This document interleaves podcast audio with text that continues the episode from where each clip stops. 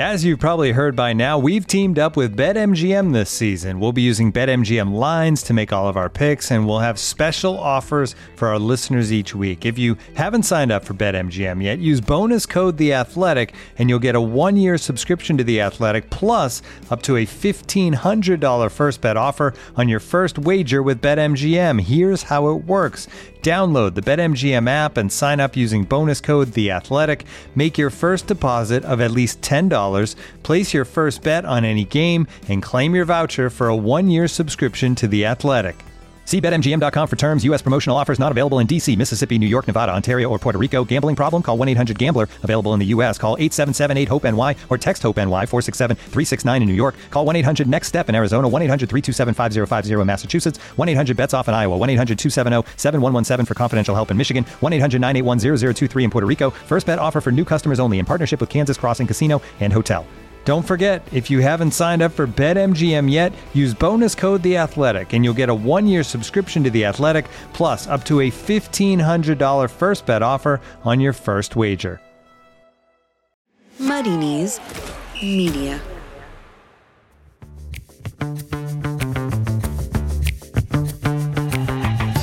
Hi there, thanks for tuning in to this week's Totally Football League show Extra Time, which is brought to you in association with Paddy Power.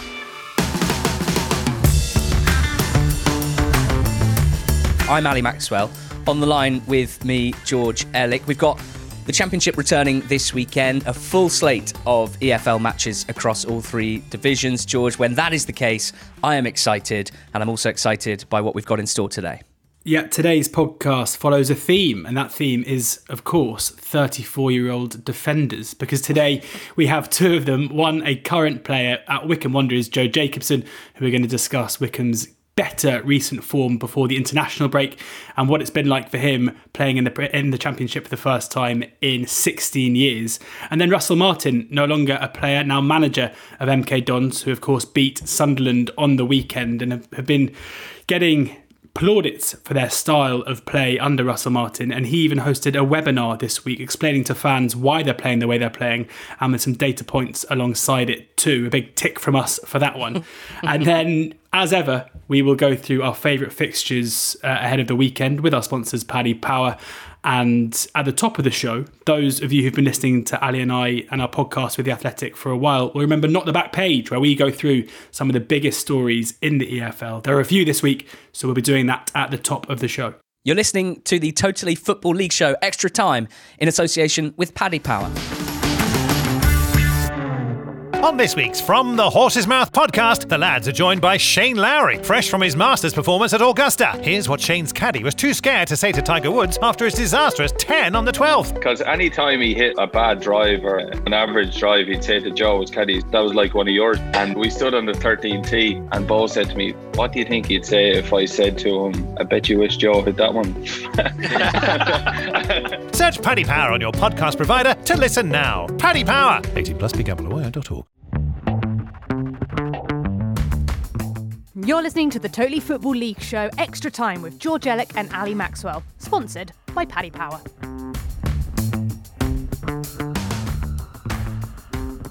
So, before we get into our two interviews this week, we are going to touch on some of the stories in the news, in the EFL news that have caught our eye. And the first one, Ali, it's fair to say, hasn't just captured the attention and the imagination of EFL fans. But when the name Mario Balotelli is linked to any club, it's news, especially when it's one in the Championship.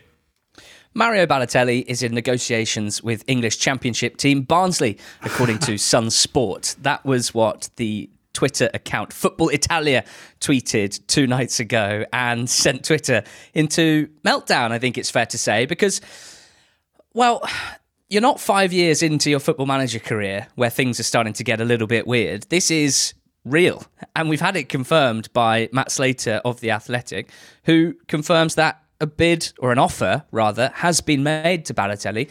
30 year old striker, of course. He's currently a free agent after leading, leaving Brescia at the end of last season. And, well, on the one hand, it seems completely ridiculous because if there's one team in the EFL, aside from maybe Brentford, who have really stuck by quite a strict recruitment strategy in the last three years, is Barnsley, who at one point, you may remember, didn't even have any players over the age of 26. They are really determined to have a young squad full of players that they can develop and sell on for uh, for profit and sort of keep the wheels turning that way. Balotelli clearly doesn't seem to fit that mould, but Matt makes a very good point. The owner of Barnsley, Chien Lee, also owns Nice. Now, a couple of years ago, Balotelli had a very, very good spell with Nice, scoring 15 and 18 league goals in consecutive seasons. So now you start to see why the Barnsley ownership might fancy getting Balotelli on board. It didn't go well for him at Brescia. There were problems with racism suffered by his own fans, uh, and he's currently a free agent, mulling over this offer from Barnsley. You never want to get too overexcited with these because God knows we've had plenty of headlines like this in the past. Some of them have come true. Edgar Davids to Barnet, anyone? Some of them don't come true. Let's wait and see on this one. But I, for one, would love to see Mario Balotelli and Cauley Woodrow standing over a free kick 20 yards out in the coming weeks. Excited to see how this one develops. Simic has rolled the ball through nicely, and it's come to George, we've also got some more serious news on rules and regulations, but quite significant news as well across the EFL. Yeah, from the ridiculous to the serious, as you say. But it's been announced in the last kind of 24 hours that in the EFL, clubs will be permitted to use five substitutions. Uh, this comes into effect immediately, starting with Friday's game. So on Friday evening, Coventry against Birmingham, the managers there will be able to call upon five subs. They'll also be able to name nine players on the bench. That's only in the Championship. League One and League Two remains with seven. Phil Buckingham and, of course, the man Matt Slater have been covering this for The Athletic, and you can read their piece before it was announced and then again yesterday on the front page after the announcement, going through what this means. And, in effect, unsurprisingly, it's because of the demands of a truncated season have quickly caused clubs to reassess their stance about whether or not we wanted this. Of course, when football restarted in the summer, this was introduced and then taken away. There's a stretch now of 12 games inside a 43 day window. So you can see there the, the toll this is going to take on certain players. And this is something we asked Joe Jacobson about in our interview. So if you do keep listening, hopefully you will, you'll hear a player's opinion on this. Of course, the Premier League are yet to follow suit but it does feel like this could be the start of that. So don't be too surprised on the weekend when you suddenly see five players coming off the bench. It is important to point out, as was the case in the summer, managers are only allowed to use three separate occasions during the game in order to make the substitutions, although half time doesn't count. So you can't really break up play by suddenly using four substitutes in four minutes towards the end of a game. Um, that is not the case. So it, the, the, the mechanics remain as they were but five substitutes coming into force as of Friday. Now, from the I'm excited. serious here, Ali, you, you, I mean, I, I'm going to point out here, you chose who gets to talk about what here. I think you've given yourself the fun stories because there's another interesting one coming out of Southeast London. Yeah, well, this was this is kind of a, a back ref to a scenario at Charlton under the previous owners that we spoke about a few times on this podcast. Uh, notably with Jack Pitt-Brooke, among others, who covered the story well. And, and, and regular listeners will remember the various shenanigans over the pre- previous ownership at Charlton, including quite an egregious use of company cars. And the new owner, Thomas Sandgaard, or someone on his marketing team has had a very creative idea. He has made one of the luxury Range Rovers that the previous ownership bought and used on the company card, so to speak. He's using that as the prize in a competition for Charlton fans in the next month or so.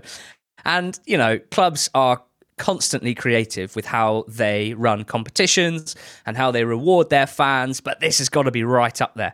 All Charlton fans have to do is buy a video streaming pass for one of their games before Christmas, and they'll have a ticket in the raffle to win a £90,000 Range Rover. And hmm. I think that's pretty exciting. I think we had to talk about this. Uh, a very creative way to use those bad memories for good. And, and of course, the last week or so has seen still more bickering over who owns the club, who should own the club. And uh, Thomas Sandgaard uh, is, is, is battling bravely, I think it's fair to say, against uh, some of those who were involved in what we're discussing here a, a few months ago. And uh, hopefully, with the club having won six games in a row on the pitch, uh, this can be put behind us. And, and yeah, as I say, using these bad memories for good because that's what Charlton fans deserve.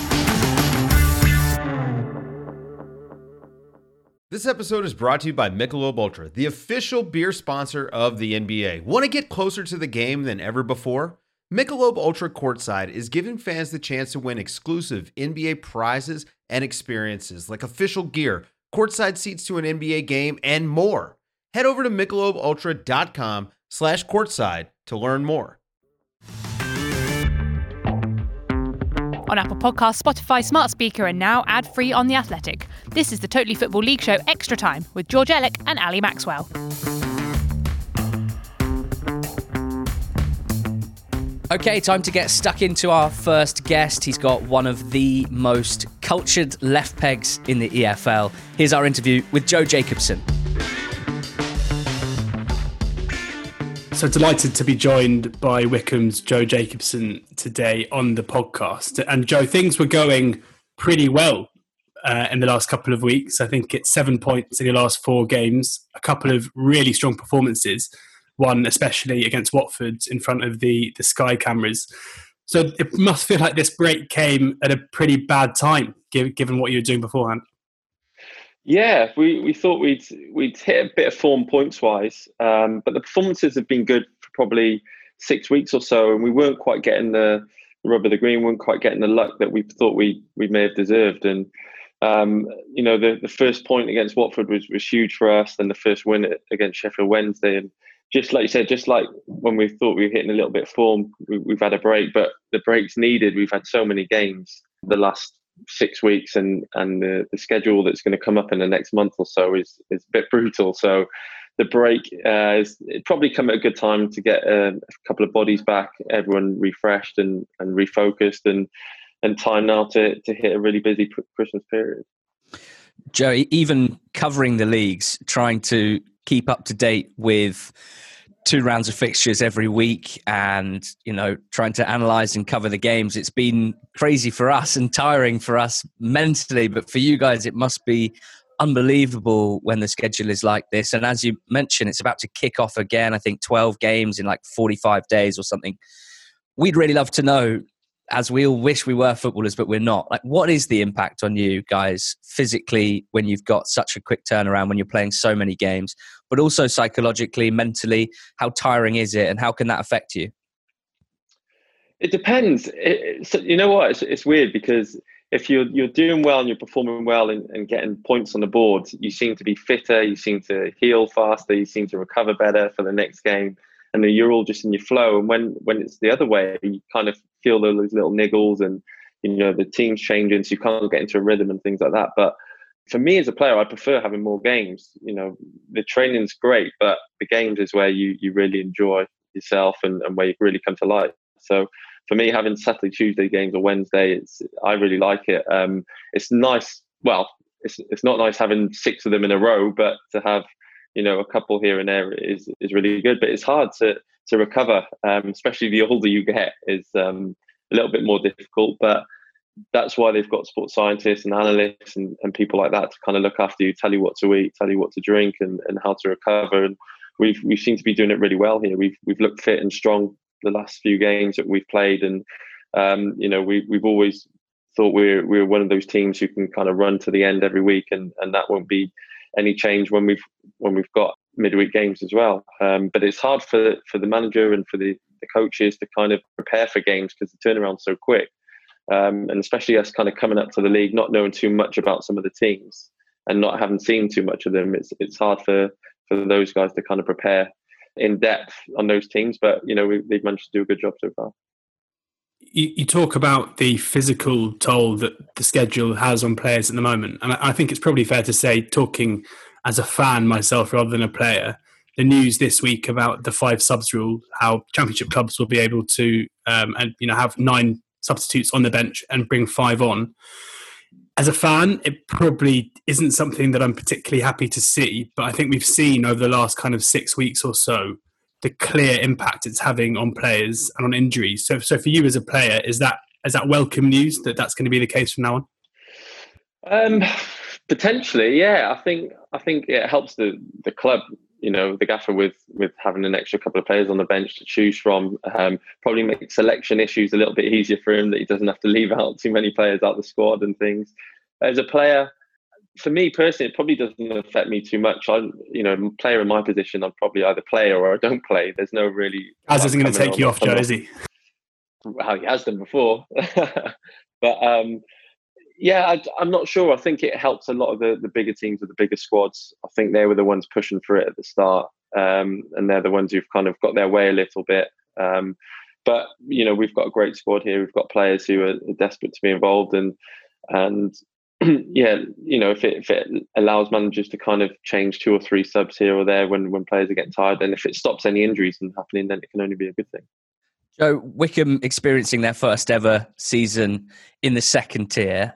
Now, you were one of only a few players in the squad who technically had championship experience and, and in the summer there was a lot talked about how the majority of the squad hadn't played in the championship before as well as Wickham, Wycombe themselves. Now you made your championship debut uh, off the bench for Cardiff uh, on the 22nd of April 2006 uh, and then had to wait 14 and a half years including 450 games in League One and League Two before your second championship game at the, the start of this season. So a, a long wait to be back at the level. What's it like in footballing terms? What is championship football like compared to Leagues One and, and League Two? Yeah, I never thought I'd have to wait that long in between my first and second games, that's for sure. When you're growing up, I kind of think you just you make your debut and then you think you're just going to go on and higher and better things and and you, you don't think you're going to have a career in leagues one and two, or or if if that.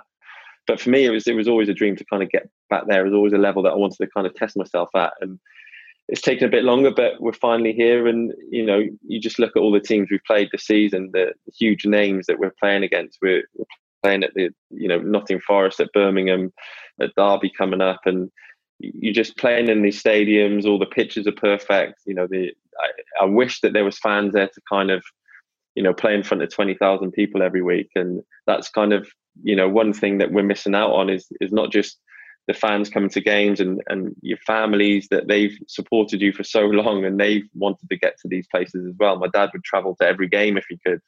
So he's gutted that the season's happened this, the year that has happened. And the step up's obviously there but i think we've shown that we're we're kind of good enough to to compete now we've signed a few good players this season who have got the championship experience Daryl Horgan, Gareth McCleary, Ryan Tafazolli, who have played at that level and, and can kind of share some light on on how to do things. And I think once you once you're in it, you're just in it and you're part of it. And and you know they're they're just human beings. They may be a little bit quicker or or sharper than other players you played against, but you know they they still have emotions. You can still try and you know they still have weaknesses. That's why they're not playing in the in the Champions League or the the top end of the Premier League. So you, we just got to try and find out what they are and where we can exploit them. And and at the end of the day, we're we're just on a pitch, just eleven guys against eleven guys, and and you know we've got to find a way to win.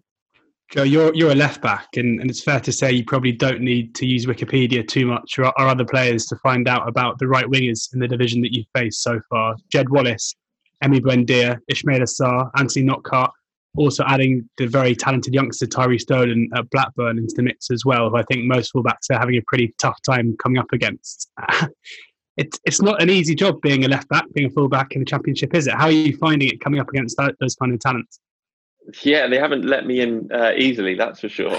Um, but it's really that's why I wanted to play at this level. I wanted to test myself. Um, you, there's players like Sarr at Watford who I was watching last season. Then you're getting linked to to massive moves to Man United to Liverpool, and and you, I just really want to play against them. I want to see how good these guys are. I want to see how good I can be against them. Um, and like you said there, the, the, the, toughest game I've probably had this season was against Dolan at Blackburn, the young lad. And he started off the season on fire. I think he's only about 18, 19 years old, and, and he's going to be a, a very good player for, for, for, a long time. And But it's nice. i am really enjoying playing against these guys and, and testing myself. And, and what's nice is seeing how you know, most of those those players you just said are, are really humble guys. That you know, you get to kind of have a little bit of chat during the game and things, and they're all really nice guys and and very complimentary of, of Wycombe and what we've done. So um, yeah, said I'm enjoying it. The the names will continue throughout the season, and and hopefully I can you know you know hold my own a lot of the time and and come out of it you know very proud of my performances.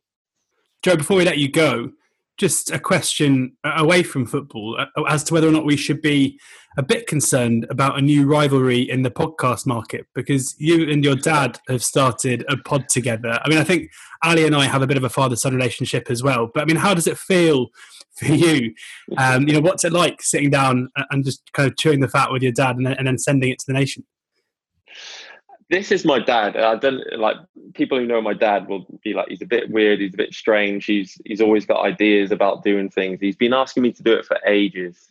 Um, he finally got me to to agree to it, and um, that's just how he is. We speak every day, me and my dad. We have a chat, and he just said, "Why not just start recording it and seeing what it's like?" And we've had some really good feedback. He's there's times where I've got to kind of keep him under control and keep him from from flying off with it. If it was up to him, he'd he'd be booking tours in around the world if he could and and doing things like that. So he's uh, he's like it's good fun. He's he's probably been my biggest fan throughout my whole life, and and he's helped me immensely to to get where I am. And that's why this season I feel gutted for him not being able to travel around and see these places and I've told him before the end of the season I'm going to have to sneak him in at some point to one of the games um, just to get him in. But yeah, you know, JJ and his dad is is you know, he's had some good feedback, and we get a lot of nice messages from from people, and um, yeah, we'll continue to do it as long as there's you know we get one listener at least every week, and yeah, that's it really. Well, we've got Ben Foster and his YouTube channel. We got Joe Jacobson yeah. and his podcast. I'm not sure what's next. We need a, an yeah. EFL player to get the some. Ben Foster oh, one is very good, by the way. Let's tell really you what else we've got. Bradley Dack, he's got a reality show with his uh, yeah. with his fiance, with Liv from uh, from Love Island. So there you go. Um, we're, we're, building quite the the media conglomerate in the EFL. Joe, thank you so much for taking the time out to join us before training today. Uh, go well this weekend against St Burmo and Brentford, and hopefully we'll talk to you again soon. We've really enjoyed this. Thank you. Uh, thanks a lot for having me on brilliant to talk to Joe Jacobson. We're going to roll straight into our next guest. He does not have a podcast with his dad, but he does have a football team to manage, and he's doing it in a pretty interesting way. We chatted earlier to Russell Martin, manager of MK Dons. This is the Totally Football League Show Extra Time, part of the Athletic Podcast Network. Yeah, so delighted to be joined now by Russell Martin, someone that we've been interested in talking about for, for a few weeks and maybe even months now. Uh, and, and first off, Russell, just an overview of the season so far. You've played 12 games. You started with just five points from seven, uh, but two wins and two draws since then. You've started to move up the table. You've started to get the, the results that some people were saying your performances were, were meriting. One of them, of course, at Sunderland on the weekend, which ended a, a long run without an away win. So it's a very good time to talk to you on the pod. And just to start with, how, how do you reflect on your first 12 games of the season? Been frustrating. I'm disappointed we haven't got more points, if I'm honest. I think there's been some really, really strong performances in there. There's been one really poor one away to Crewe. Um, other than that, I've been really pleased with the um, with the way that we performed on the whole. We've done a lot of work on the stuff that really needed improving. There's still lots to work on, but we're starting to now really um, see the benefits of all the work the players have put in, and and they're generating a little bit more belief in it now because results, you know, as much as you know, I tell them the process will end up in, in good results. I completely believe that. They do need convincing at times as well, and results give you that as a football player. There's no doubt about it. So they've been as frustrated as I have, um, but I think what we're seeing now is players that have come into to peak fitness after missing a pre-season, and and some players who are really really starting to hit good form, and that takes time. And and also you know having Richard Keogh, people like that, and Cameron Jerome coming in and, and again getting back to full fitness, it really helps us. So I'm okay. I'm sat. I'm not well. I'm not satisfied with it. I feel we should have more points, but um, I think in terms of performance levels and where I can see it going, and uh, the way the boys trust the process and, and believe in what we're doing, I'm really really pleased with, and, I, and I, I'm really positive about what we can we can go on to after this. We're going to talk about individual players and the style of play and the tactics in a second, but just you know, let's touch on on you, Russell, to start with, because you're you're the youngest manager in the EFL at 34 years old. You kind of stepped up into this job um, pretty quickly last season, but many players your age would still be playing, and you certainly could be as well. So, I mean, was it always your plan to get into management at a young age? Have you always wanted to be a manager? Yeah, definitely. I think um, I think I've, I've, always said that. I've been quite open and honest about that, um, to the detriment of of my uh, playing career at times. When I was coming towards the end in Norwich, I met a few managers who I was who were keen on signing me, and they found out my intention was to become a manager, and it kind of changed things a little bit after that. So I didn't get a job in a way I thought I would. I thought I'd probably play for another season or so, even though my hip was hip and back was slowly coming towards the end. Then people are arguing should have said I retired a couple of years ago, but um, yeah. So I'm really grateful for the opportunity, and I think it's it's the reason I've got the job is the fact that the the chairman was made aware by people around the club that I was on my pro license studying for that. Um, and so for me, it started really early on. I knew I wanted to manage uh, and coach really early. So I started my badges when I was 18, and then it's been a process all the way through. Let's talk about the style of, and play, uh, the style of play, and the, the tactics, if you will. It was discussed by our colleagues on the Totally Football League show on Monday. And just for any listeners that haven't watched your team play, I suppose that the preview, the first thing to bring up is that from what I can see on WhoScored anyway, no team in English football or in Europe's major leagues has a higher average possession percentage than your side. So that, that gives an indication of why we want to talk to you about your tactics. But of, of, course, there's more to it than that, and possession itself doesn't equal success. So we'd love it if you could explain to us and the listeners as well, who maybe haven't seen as much of, of MK Dons this season, I guess the key features of your MK Don side, why you're approaching it in that possession heavy way, uh, and what you think it will achieve? I guess it's a belief system with with any coaches or managers, and it's often why the teams end up reflecting their manager, you know, in terms of personality. And um, I've just I've played in a lot of different styles, a lot of different um, cultures and environments, and the one I was always most comfortable with was having the ball, so dominating the ball in the teams that dominate the ball. So for me, I feel especially at League One and League Two level, there is so many variables in the game. There's a lot of percentages, and, and I completely respect how other people play and see the game. But I said to the players really early on, it's a, for me and, and to the chairman of the club as well. It's about identity and having something to to be sustainable, to be able to continue, rather than jumping from game to game and changing your week training week and focusing on the opposition all the time. So for me, it's about trying to improve constantly what we do and how we do it. So whilst we have the ball, the other team can't score. So and and we're really aggressive with it. We're not slow and pass the ball just for the sake of passing it. The guys are.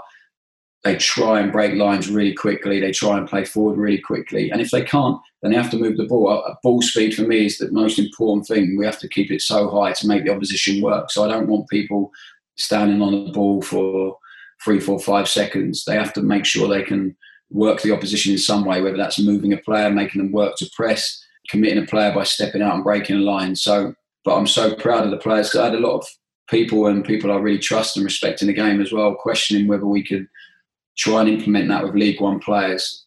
And I find that a little bit offensive to some of the players because they can do it. They just need belief. They need belief that they can do it. You kind of mentioned there the possible issues with trying to get a, League One team um, playing this kind of expansive brand of football. And you know, you're obviously right; they're talented guys. There's no reason why they shouldn't do. But how did you find it? Given you know the summer was your first summer as a manager, and you were recruiting players in order to completely change the footballing culture of a League One side. I mean, having to recruit players who you knew or you thought would be able to cope with the demands you were asking of them. How was that? Yeah, it's tough. I think, especially given the uh, the climate of the window with COVID and everything else and, the, and the, the effect it had on our budget. But with the way we're trying to do things now, we have a really clear, we've got real clarity on how we can improve the squad and continue to do it and what, what we expect from every position. I think even in a short period of time, there's been a couple of things that have surprised us how quickly we've the players have taken on certain bits, which have changed what we're looking for in January now. There's no doubt about it. But um, we're really clear on where we're trying to go and what we want to do, and that helps. So being able to attract the players like Richard Keogh, Scott Fraser, Cammy Jerome, and the only the only reason we get them, you know, forget the relationship I have with some of them guys. The only reason we get them is because of the the way we play, and they they look at it and go, "Wow, this is this is going to be interesting. This is going to be different." And that was completely the reason that Keezy, you know, Richard Keogh came and signed because he had a lot of offers. Yeah, I think we're clear on it, and it, and it helps having real clarity in what we're doing. But it becomes tough to to get the players in that you really want and will really improve us. Russell, you've been speaking to fans this week uh, over Zoom and doing really what you're doing with us, talking us through why you and your coaching staff are operating the way that you are and, and what you guys are hoping to achieve. And that's obviously a fantastic thing. It, it, it was obvious from, from that that you were using data uh, as a, a, helpful way of of explaining your style and, and, I guess measuring its success as well. And something that's been growing in the game in the last few years, something that we talk about a lot on on our podcasts. Um, uh, and I guess I was asked, I, I was I was wondering how do your players react to the use of, of data and numbers, graphs, if you want, in, in, that way? There's some people that, that would assume they might be slightly turned off by that sort of thing. Do you have to adapt how you present it to them? Do some of them buy into it more than others? How do you use data, I guess, in, in this work? Sometimes we have to use it to, to convince the players that, that we're on the right path, especially when they haven't got the result the performance may be warranted. I think there's been loads of games this season where the amount of touches we had in the opposition box, the amount of chances we created. You know, we, we went four home games with conceding literally four shots on target against us for four games, and two of them were no shots on target at all. And we ended up drawing both of those games. So it's trying to say to the guys, look, you carry on doing this. This is the right way to go, and that's not going to happen um, continuously. It's going to it's going to turn at some point. You know, the, the dynamic will shift and the balance will tip in our favour. We've got a guy, Liam Sweeting, who's the head of analysis and head of recruitment at our place, who's fantastic at taking the information, all the stats, and, and filtering them down to what's really important to our performance. And we've got some real key ones now, key indicators, as I mentioned earlier, about ball speed and stuff like that, that are really important to us, that we do use to measure individual performance and and uh, our team performance. And the players know that, and some are brilliant with it. Some some actively come looking for the stats. Uh, we do a match report for the players um, every week. We get it as a staff, and they get to see it as well. And some some just can't wait to, to get it, so they want to come into the office and ask Ben, the analyst, to, to go through it all and stuff like that, which is brilliant. It's great. It tells me we're trying to build the right culture, and they're so invested in what we're trying to do in their own performance. Um, and then obviously we use it on the recruitment side heavily as well as a you know the first point of call really especially with the way that we're trying to play. There's certain parameters and indicators that will highlight players, um, and then it's sort of everything used off the back of that, really. Russell, I feel like yourself, Ali, and me could genuinely speak about football and data and uh, style of play for hours. Um, but sadly, we have to bring this interview to something of a close. But before we let you go, I've just got to ask you we can't have you on the podcast at the moment and ask you about the the goalkeeping tactic that we saw in, on show at Sunderland with Andrew Fisher moving forward with the ball into that right hand channel, kind of alongside Richard Keogh, who is the deepest centre back. You know, it, it's pretty rare to see, especially clubs in League One, adopting this kind of a tactic with a goalkeeper. You know, being so confident on the ball, opening yourself up, I guess, to mistakes if you know if a pass goes awry. I mean, a how did the idea come about, and B, was it difficult to persuade um, your keeper that that was the way you wanted him to play? Uh, we've had discussions about this recently, even about the Sunderland one. This stuff, um, I'm really, we were really pleased with this stuff. We really need to tweak, but um, I think I'm very fortunate. I've got a guy, Luke Williams, who has lived a lot of the stuff before with his Swindon team, and we just we sit there for hours and we come up with stuff and. And we've done it ever since we took over, really, with Lee Nicholls as well. When he's played, he does it brilliantly. Um, just trying to create an extra player in the build up, you know, trying to make sure we can overload somewhere. And um, a lot of the time, teams go man for man against us and want to press. So the only guy we can bring out is the goalkeeper. And unless they bring their goalkeeper out from their box to come and take him on, then we've got, we've created an overload somewhere. So it's about that. And if you're, if we're going to try and dominate the ball, we have to try and overload different areas of the pitch in different ways.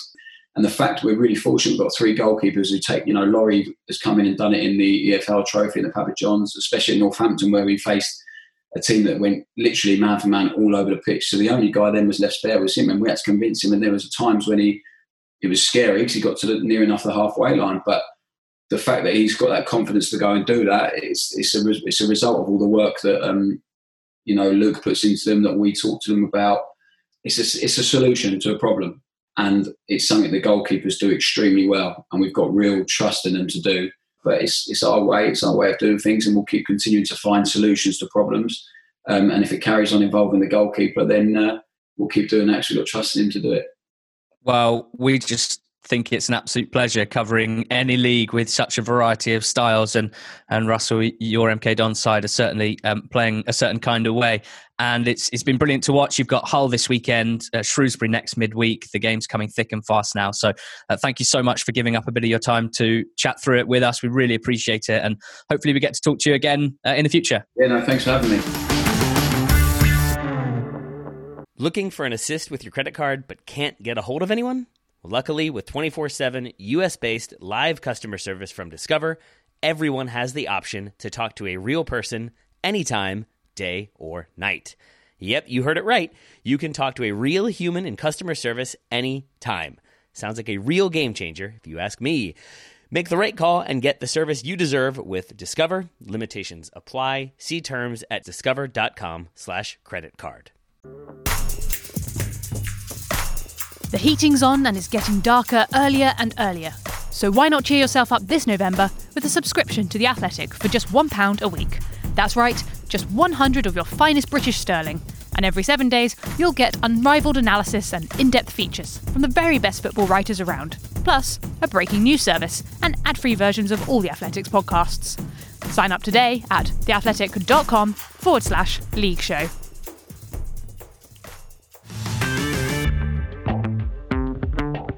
You're listening to the Totally Football League show, Extra Time with George Elek and Ali Maxwell. Great to speak to Russell Martin there, a manager whose career I would recommend following because in its infancy here at MK Dons, he is doing some of the most interesting work in the EFL. And their games are probably one of my favourite games to follow every weekend. But sadly, we cannot do that. We can't just go through MK Dons games at this segment. So Ali and I have looked through the Championship, League One, and League Two to find our favourite games, which we'll preview with the help of our sponsors, Paddy Power. Into the Championship, firstly. And Ali, it's been a while since we've been able to talk about Championship games, but an absolute humdinger for you to mm-hmm. start. Yeah, these are the ones to keep your eye on this weekend if you're an EFL nerd like we are. I'm going to take you back to May of 2015, the Championship playoff final, more specifically, between Middlesbrough and Norwich. It was Alex Neil versus Aitor Karanka in the dugouts.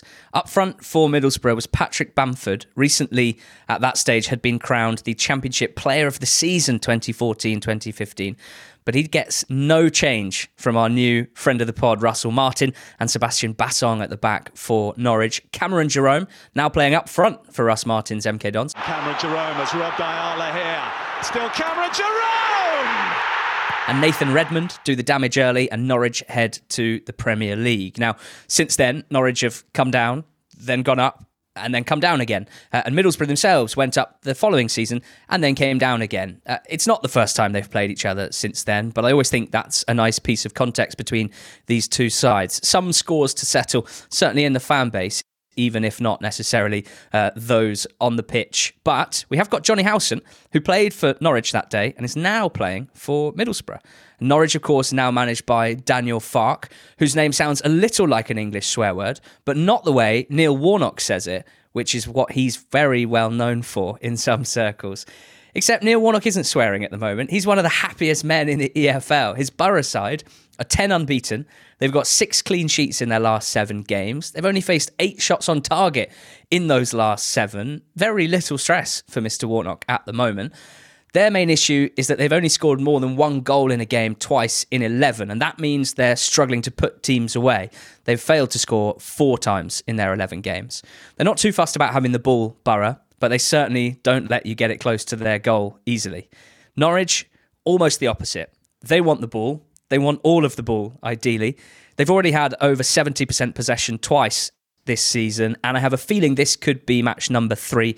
They do hold the, the highest average possession percentage in the league, and they'll work it down the sides, certainly down the right flank. They've got a lot of quality with Max Aarons keeping the width and such a skillful and, and pacey right back, and inside him, Emi Buendia. There's a lot for the left side of Middlesbrough to think about. They'll try and slip through balls through for Teemu Pukki. They'll take plenty of shots from the edge of the box, the likes of Stiepermann and Kenny McLean. And Norwich are in good form as well, unbeaten in their last seven with five wins in that time.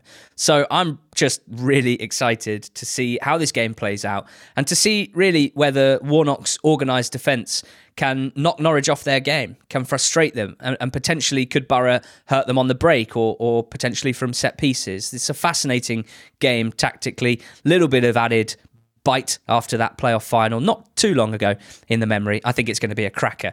And Paddy Power are finding it a tough one to call as well. They've got Norwich the away side at 6 to 4 here and Middlesbrough at 17 to 10 with the draw 11 to 5. I would certainly recommend checking this game out this weekend. I can't wait for it.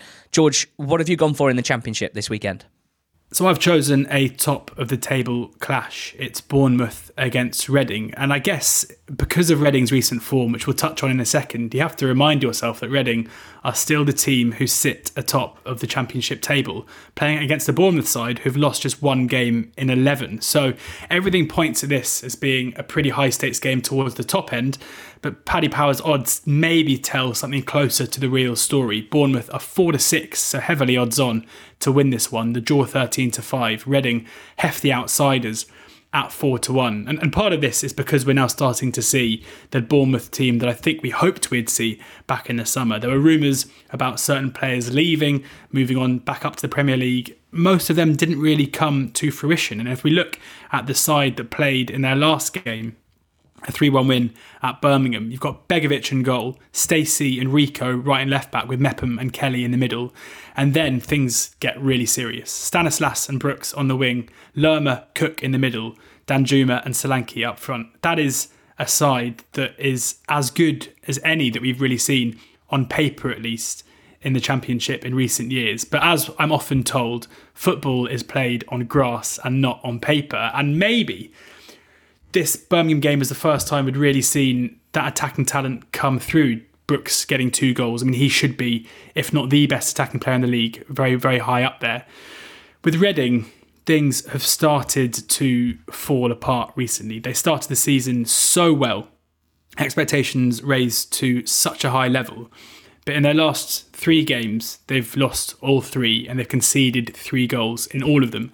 Those games were against Coventry, Preston, and Stoke. So, not even necessarily three of the class teams in the division, although Preston and Stoke fans will hope that they'll be able to muscle their way into there as the season progresses.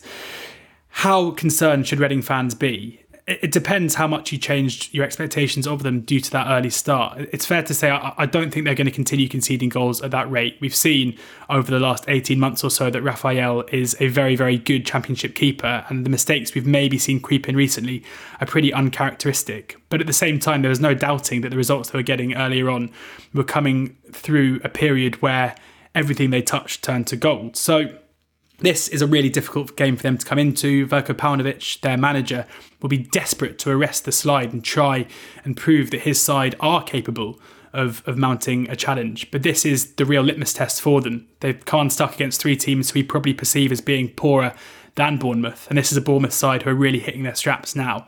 So I think we're gonna we're gonna understand more about Reading. I don't think we'll necessarily learn too much about Bournemouth, but in, you know, Reading, the tabletop is still the first place team in the championship at four to one away at Bournemouth, tells its own story. And I have a feeling it could be another difficult day for them down on the south coast. In League One this weekend, which is such an intriguing division at the moment, isn't it? There's so many teams towards the top end that you know you could you could see lasting the course. So any game between any teams in the top 10 is pretty fascinating. I've chosen Doncaster against Sunderland as, as the one to preview this weekend. It's an intriguing one. Donny playing good football under Darren Moore. It was a few weeks ago, earlier on in the season, when we really coined them the dark horse of League One. And I think you probably can't say that now, given Lincoln City are still in fifth uh, given the emergence of Plymouth and Accrington and Crewe, who have all moved into the top 10 in recent weeks. And Donny's own form has been less good. They've conceded two goals in three of their last four games, and defeats to Crewe and Plymouth have slowed them down somewhat after that hot start. But there's plenty to admire. They play really good stuff under Darren Moore, and they've got some excellent young players, as well as that slightly more experienced back line that has generally been holding strong. Uh, Fejiri Okenabirhie is an interesting one. He's playing up top for them, and if you look at the underlying numbers, you'll see that Okenabirhie has had so many chances created for him recently, and he's not been putting them away at, at the rate that you would want or the rate that you would even expect for a striker at this level. So uh, either his confidence needs to improve and his finishing will come with that, or they need to try something else because they're, they're creating a lot for him, and he's not necessarily taking all of those chances. Josh Sims has really caught the eye for Donny on the wing, on loan from Saints, uh, and of course they've got uh, Ben Whiteman at the base of midfield, who we are contractually obliged to mention whenever we talk about Doncaster, because it's a player that for two or three seasons now we've we've been wondering why he's playing at uh, at League One level. They have beaten Ipswich and Pompey this season already, Donny. So there's clearly no inferiority complex against the sides towards the top end of the table. So Sunderland have a big job on their hands here. And for the Mackems, performances and results in the last few weeks have been a little sticky, is the word I'd probably use. Their previously excellent defensive record has been chipped away at. And in their last five, they've won two, lost two, and drawn one. They lost their most recent game against MK Dons on the weekend. And you know, with so many teams very bunched up at the top of League One at the moment, I think league position is not too important, and you shouldn't put too much focus on league position at this stage while the teams are are so tight. But performances and form are quite important, and the last few weeks haven't been great for Sunderland, which has led to a swelling of discontent towards Phil Parkinson, the manager, his style of play specifically, and his lack of opportunities given to dynamic young players like Elliot Embleton, uh, Elliot Embleton rather, and Diamond, uh, the young midfielders. It's a good chance for them to, to flex their muscles and prove their credentials against this strong Doncaster side, but they really will have to be on top of their game if they're going to get three points here. Uh, I am finding this very, very tough to call. Indeed, I can't wait to see how it plays out. Doncaster are 17 to 10 with Paddy Power, and Sunderland 7 to 5 with the draw 11 to 5. So in a league that I think is possibly the most intriguing in sporting terms, in, in terms of the amount of decent looking sides, uh, this is the one that stands out most for me this weekend. Decent looking sides. That's basically exactly what I've what I've gone for. Two teams who I really fancy as being two of the top six, at least best in League One. Portsmouth against Crewe. Pompey are four to five favourites with Paddy Power. The draw is twelve to five. Crewe seven to two outsiders. And I'm quite well placed to preview this one because I've watched both Crewe and Portsmouth play football uh, from the comfort of my own uh, living room in the last week or so. Crewe played against uh, the team I support, Oxford, on uh, Tuesday night, and it was a pretty galling experience because Crewe were far superior in every facet of their play uh, than Oxford were. They controlled the game from start to finish, and, and I think we speak a lot about Crewe and their you know their attacking mentality, the um, attacking merits of of Perry Ng at right back and Harry Pickering at left back, of, of Charlie Kirk playing off the left, of Mikael Mandron as that target man, and that all was completely true. I mean, Pickering and Ng caused Oxford no end of problems, especially with the combination of Kirk and Pickering on the left hand side. But there was also just a defensive assuredness from this Crewe side that I didn't necessarily expect to see. Now, I am aware that Oxford this season are not one of the best teams in the division. But having watched a fair few of our games, I've also seen that even when not playing particularly well, there's still an attacking threat that is, it is fairly consistent. In other losses, such as the away defeat against Peterborough, they were still con- creating plenty of chances. At home recently, we've seen them score four against Rochdale, three against MK Dons in two victories. So, an attacking lack of threat hasn't necessarily been an issue, but Crewe were able to keep Oxford at arm's length throughout the game.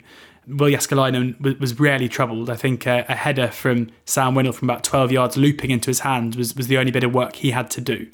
I, I was immensely impressed with, with Offord at centre back and, and with Lowery in the, in the middle of the park as well, running the show. They just looked like such a slick, capable outfit. And you know they're currently in mid table. People who hadn't really had Crewe on their radar so far might be surprised to hear such effusive praise. But you look at who they've played so far this season, their away games have come against Hull, Doncaster, Ipswich, Oxford, and now against Pompey coming up. You'd think when the fixture list is a bit more kind to them, we'll probably see them pick up the, the points needed to really get themselves further up the table.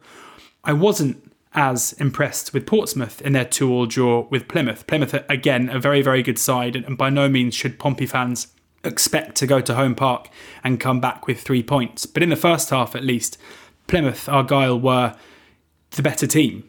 They, I mean, whilst Pompey looked dangerous in, in certain areas, especially when getting the ball forward to Marcus Harness, it didn't happen often enough. And, and, and Plymouth were, were basically able to control the game in Portsmouth's half. Now, of course, Portsmouth did come back into the game and, and they scored a penalty. And then very soon afterwards, Naylor put them 2 1 up before uh, Argyle were able to get themselves back into the game. But I don't know, it, it didn't strike me necessarily as being as competent and as capable as we've seen Portsmouth in recent times. And you do have to give, give Plymouth some credit to that. But I, I still think, you know, you look at the, the underlying data, the XG data, the amount of goals scored over a prolonged period of time, this Portsmouth side are certainly one of the best in the in the division.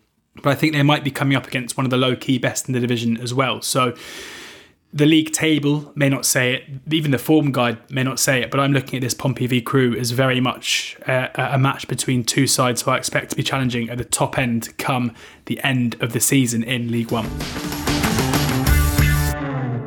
In League Two, I've gone for what I consider to be the obvious neutrals choice, and that is Crawley Town against Carlisle United. Uh, Crawley will start with so strong at home. In fact, they're currently experiencing the longest EFL unbeaten home run of 14 games. And this season, they've spanked Morecambe and Tranmere 4 0. They won 6 5 in the Cup the other day, didn't they? I think it was against Torquay. And Max Watters and Tom Nichols are building quite the relationship up front. Things are looking very, very promising going forward for Crawley. On their day, they can be super exciting, but after each big win or, or run of two wins in a row, which they've had a couple of times this season, they seem to drop off. They seem to perform poorly. So inconsistency is clearly an issue here. No doubt making John Yems more and more furious. Just please don't ask him any stupid questions about it. We decided to play a slightly different formation today with Nadesan leading the line. What was the thinking behind this? Hopefully, we win the game. They're up against Carlisle this weekend, and Carlisle are certainly the dark horse in League Two because not a huge amount was expected of them this season based on how they did last year and based on a lot of squad churn in the summer. But slowly but surely, people are coming round to the fact that Chris Beech in charge for a year as of next week. He was a, a long time assistant of Keith Hill at Rochdale. It's his first number one manager job, if you will. And he's going to celebrate a year in charge of Carlisle, where I think he's been an absolute breath of fresh air. And I don't think they could have asked for anything more from him. They obviously picked up some quite important and very well. Very welcome uh, money from the sale of Jarrad Branthwaite to Everton last January. But the way that he has used that that money and those involved in the recruitment department should get some credit as well in experiencing such a big churn of the squad in the summer, but in recruiting smart, young, mostly uh, cheap to some extent players, specifically to fit a style of play, it's working really, really well. And it's got them towards the top end of this table. Now, his football is catching the eye as well. We've spoken about it on the pod previously being high octane stuff. It's been coined beach ball, which I really like. And it's basically take a ton of shots, attack with great speed and intensity, press high up the pitch as well. And you know, it's kind of it's it's actually working for them more as a defensive tactic where their underlying numbers are really good and they've actually been a little unlucky to concede uh, a few more goals than maybe you would have expected at this stage uh, than it is necessarily as an attacking tactic. But they are still scoring goals. They've got the League Two Lampard, Jon Mellish, to thank for that. Currently in the playoff places, but it's a tricky place to go, Crawley, 14 unbeaten at home. So it'll be fascinating to see what happens in what I'm expecting to be a, a ding dong battle between two teams who both want to attack, both want to score goals as their sort of primary tactic. At Crawley are 17 to 10, Carlisle are 7 to 5 and the draw 5 to 2. So it's another very even game ahead uh, and one that I'm looking forward to immensely. Sometimes doing what we do, Ali, you end up with egg on your face and I might have to be eating a bit of humble pie here, um, or maybe it's too early to say that. But I, have been recently eating on quite humble pie with egg on your face. That's, correct. That would be tricky. That's going to be absolutely disgusting. But yeah, I went on quite an impassioned rant last week around Scunthorpe United and their lack of, at the time, credentials to mount a, a challenge to even stay in League Two. Since making such rant, they have won two games in a week, conceded no goals, and scored three. So either I'm doing an, a team's team talk for them again, or I got Scunthorpe completely wrong. Those two wins were away from home. The first was a deserved 2 0 victory over Oldham.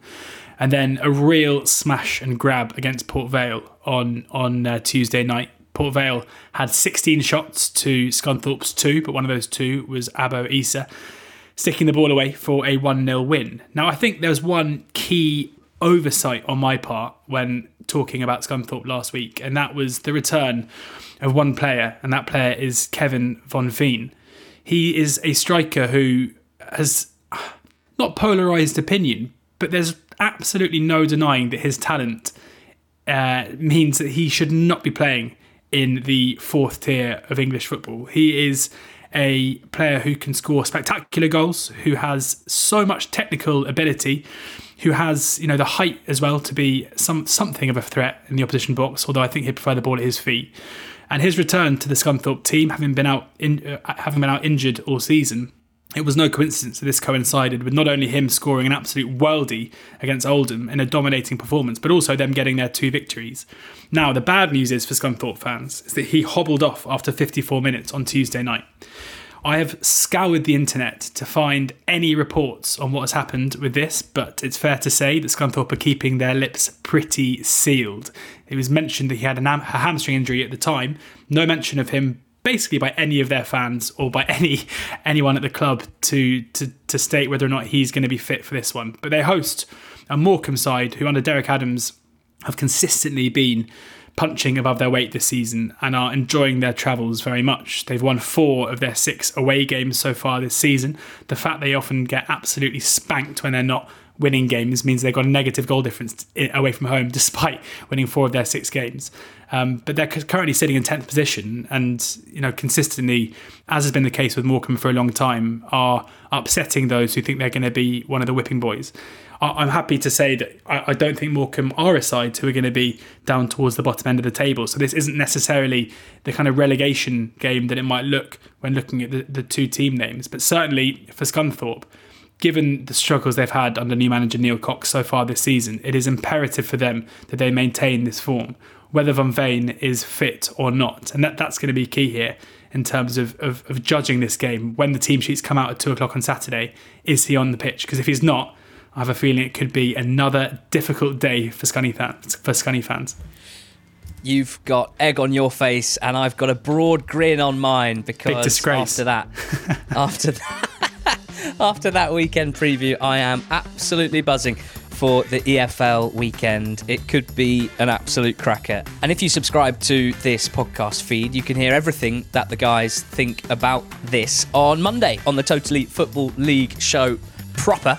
It's like the first round proper of the FA Cup, and we are the Totally Football League show extra time. But that's what you've been listening to. Hopefully, you've enjoyed this podcast. We'll be back again next week where the midweek fixtures start again. We'll be reviewing those, previewing the weekend, and we'll be securing an excellent guest or two, no doubt. Thanks for listening to this. Make sure you join us again next week. This has been the Totally Football League show extra time in association with Paddy Power. You've been listening to the Totally Football League show Extra Time, part of the Athletic Podcast Network. Keep up to date with everything Totally at thetotallyfootballshow.com and by following at The Totally Show on Twitter and Insta. Check out all of the Athletics football podcasts on Apple, Spotify, and all the usual places, or listen ad free on the Athletic app. The Totally Football League show is a Muddy Knees media production and sponsored by Paddy Power. Muddy Knees Media.